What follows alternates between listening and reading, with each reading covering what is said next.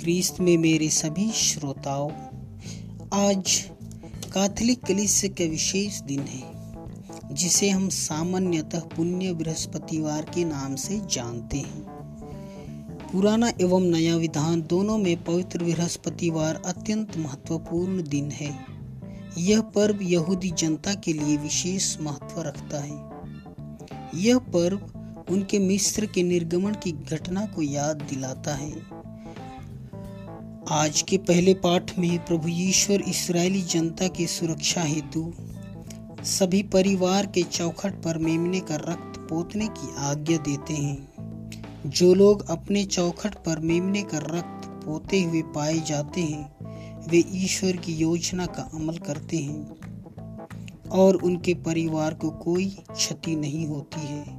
वे ईश्वर पर अपना निष्ठा रखते हैं। उनके लिए पास्का का यह दिन सुरक्षा, बचाव एवं जीवन प्रदान करने का दिन होता है। पास्का पर्व के अवसर पर ही यीशु ख्रीस्त ने अपने शिष्यों के साथ अंतिम भोजन किया। आज का सुसमाचार भी यीशु के पास्का का विश्लेषण देता है। सुसमाचार लेखक संत योहन हमें हर वक्त याद दिलाते हैं कि अब वह घड़ी आ गई है। जब यीशु इस दुनिया से विदा लेकर अपने पिता के पास जाने वाले हैं, वे इस दुनिया में अपने पिता के कार्यों को पूरा करने आए थे। आज का सुसमाचार हमें तीन बिंदुओं पर मनन चिंतन करने के लिए आह्वान करती है, जिसे मैं भी व्यक्तिगत रूप से इन तीन बिंदुओं पर ज़ोर देना चाहता हूँ। पहला, पवित्र परम प्रसाद की स्थापना। पवित्र परम प्रसाद का सबसे प्रथम ज़िक्र हम कुरिंथियों के पहले पत्र में पाते हैं, जिसमें हम पाते हैं कि यीशु यह अच्छी तरह जानते हैं कि वे यहूदियों के हवाले कर दिए जाएँगे। उन्हें दुख उठाना तथा क्रूस पर मरना होगा। इसलिए उन्होंने अपने शिष्यों को बुलाकर उनके साथ अंतिम भोजन किया।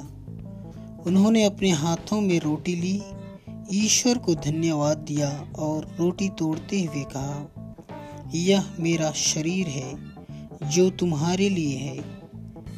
यह मेरी स्मृति में किया करो। उसी तरह भोजन के बाद कटोरा लिया और कहा, यह मेरा रक्त है, नवीन विधान का रक्त। जब कभी तुम इसे पियो, मेरी स्मृति में यही किया करो। पवित्र युखरिस्त में प्रभु हमारी जरूरतों को पूरा करने के लिए साक्षात रूप में उपस्थित होते हैं। आज का दूसरा बिंदु, पुरोहिताई। परम प्रसाद और पुरोहिताई एक सिक्के के दो पहलू हैं। इसे एक दूसरे से अलग कभी नहीं किया जा सकता है, क्योंकि प्रभु यीशु ने संसार के अंत तक हमारे साथ रहने के लिए पवित्र परम प्रसाद की स्थापना की।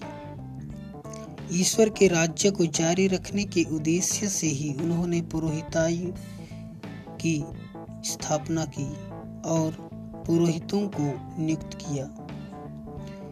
यीशु की अनुकंपा एवं शाश्वत पुरोहिताई से ही याजकीय कार्य की शुरुआत होती है।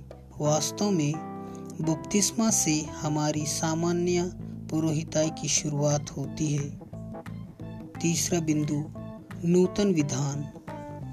यीशु ने हमें प्रेम के अलावा और कोई दूसरा चिन्ह नहीं दिया। यीशु ने अपने शिष्यों से कहा, मैं तुम्हें एक नई आज्ञा देता हूँ। तुम एक दूसरे को प्यार करो जैसा कि मैंने तुम्हें प्यार किया है। यीशु ख्रिस्त का आत्मसमर्पण आत्म त्याग एवं असीम प्यार उनके सेवा कार्य से प्रमाणित होता है। यीशु क्रिस्त स्वयं शिष्यों को समझाते हैं कि क्यों उन्होंने उनके पैर धोए।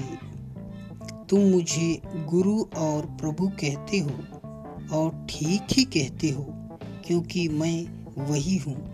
इसलिए मैं तुम्हारे प्रभु और गुरु ने तुम्हारे पैर धोए हैं तो तुम्हें भी एक दूसरे के पैर धोने चाहिए।